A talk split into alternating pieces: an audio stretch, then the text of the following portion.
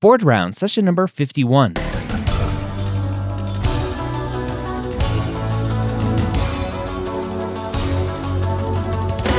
The moment you step foot on campus as a medical student, you are gearing up for one of the biggest tests you'll ever have to take USMLE Step 1 or COMLEX Level 1.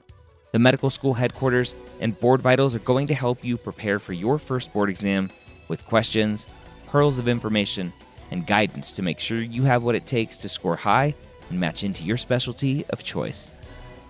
Uh, welcome to Board Rounds. My name is Dr. Ryan Gray. Thank you so much for taking some time to join me today. I would love for you to share this podcast with your classmates. If you're listening to this, you're probably in medical school. And guess what? You probably have classmates who would love to have free board prep when they're working out, when they're walking their dog, when they're driving to school, wherever it may be. Just share them. Uh, let them know about this podcast. Share this with them. Let's go and jump into our episode today. Dr. Mike Natter back for some more board rounds. How are you today? I'm doing very well. How are you? I'm very well as well. It's a very well kind of day today. Love it. It's actually quite nice out today. Yeah. Yeah. Yeah, it's sure. January, and oh, I guess well, well, we're firm, we're we're filming currently in January, but it's like sunny and 50s, which is kind of scary. You know, here in Boulder, it was 70 degrees yesterday, beautiful, sunny, and it's snowing today and 20 degrees. So, Oh my gosh! yeah. Oh. Welcome to Boulder. what, are, what are we doing today? we are gonna continue along with our behavioral health section. Okay. Shall we jump in? Yeah, let's do it. I like this Let's stuff. dive on in. We have a 36 year old male who presents to the hospital because he fears his heart may be, quote unquote, skipping a beat. He denies any palpitations but is convinced his heartbeat is abnormal. The patient's EKG, 24 hour telemetry, and echocardiogram indicate normal results. The patient remains convinced that he has a life threatening arrhythmia despite a normal workup and other normal evaluation from a neighbor from a neighboring hospital six months ago. He checks his pulse countless times a day to see if his rhythm is irregular. He needs an Apple like- Watch. He does. Uh, psychiatry is consulted after the patient has an outburst at the medical team demanding more tests. He is currently working part time until he, quote unquote, gets to the bottom of this. He admits to exaggerating symptoms but remains confident about having an arrhythmia. What is the most likely diagnosis? A. Somatic symptom disorder. B. Pain disorder. C. Conversion disorder. Or D. Illness anxiety disorder, formerly known as hypochondriasis. Hmm, I didn't know they changed that word. Okay, that uh, definition. So a few weeks ago, we had very similar the somatic symptom disorder and the conversion disorder. I still am not quite sure the somatic symptom disorder what that actually looks like. Um, so I'm gonna say that could be it. Uh, I, I just remember that conversion disorder, somatic symptom disorder were similar. Um, the conversion disorder here, right? Some neurologic issue that where there's really no neurologic basis for anything uh, or medically related issue here. This is really there's there's nothing physical. There's nothing testing here wise that shows anything other than the patient's uh, claim, right? The, the patient just is saying these things are going on. Um, and so pain disorder doesn't really fit here either. Uh, it, it, it sounds like what I always used to know is right, I'm being a hypochondriac, uh, this illness, anxiety disorder. Um, but uh, but again, I this somatic symptom disorder, I'm still not 100% sure. So hopefully we'll get to the bottom of that. But I'm going to go with this illness, anxiety disorder. That's absolutely correct. I used to have I used to call it the med student disorder because I was pretty sure I had Oh, yeah. everything I was reading about. Everything. But yeah, no, you're absolutely right. And so this this is a gentleman who um, believes there is something wrong. He is he has a firm a firm fixed false belief, right? So we are testing him. There's nothing wrong. There's no objective data suggesting anything's wrong, but he is still firmly in fixed belief that there is something going on, even though it's false. So this actually is a kind of a, a mental disorder.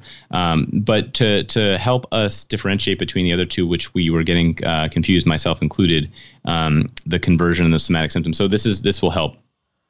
Conversion disorder is a mental condition, but it's where the patient can be like blind or paralyzed or other kind of neurologic symptom that can't be explained by medical evaluation. So they believe that they have you know, uh, they limp because they believe they can't move their leg. They um, they have nothing wrong with their retinas or their brain, but they feel that they can't see. Okay. Um, but they actually physically can, but they just think that they can't. Okay. Uh, and they believe that. Versus somatic symptom disorder is a more of a somatic complaint. I'm nauseous, my belly hurts all the time, um, but there's no medical reason for that. Okay. So it's kind of the anxiety manifesting, or the the um, the stress, or some sort of mental psychic energy manifesting as nausea, vomiting, or headaches, or whatever that may be. Got it. So that's the difference between somatic and conversion. Okay. And then you correctly noted he's not complaining of pain, so clearly it's not the pain disorder. Um, and that's that. So he's got he's got the hypochondriasis now called illness anxiety disorder. Yeah.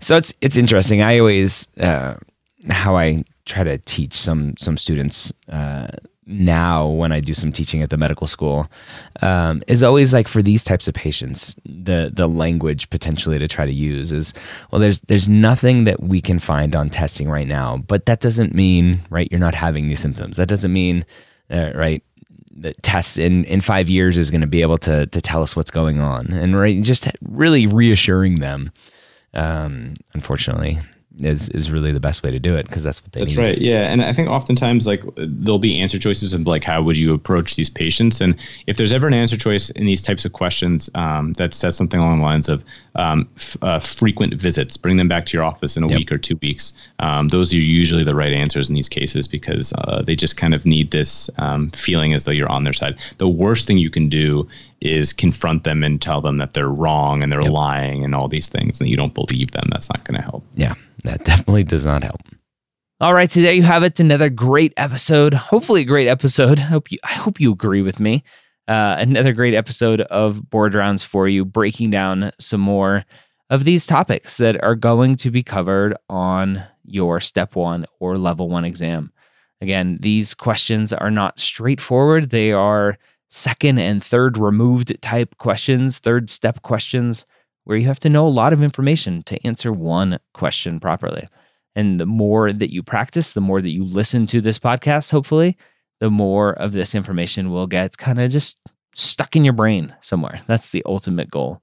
Don't forget to go check out Board Vitals and check out everything that they have to offer. Use the promo code boardrounds.com. Again, Q banks are one of the best ways to prepare for your step one or level one exam doing questions will help you will help you maximize your score and with 1700 plus questions for their osteopathic QBank with 1900 plus questions for their allopathic QBank go check out boardvitals.com they're revamping it all the time adding questions improving questions improving the answers and and so much more Again, boardvitals.com. Use the promo code BOARDROUNDS to save 15% off. Hope you have a great week. We'll see you next time here on Board Rounds.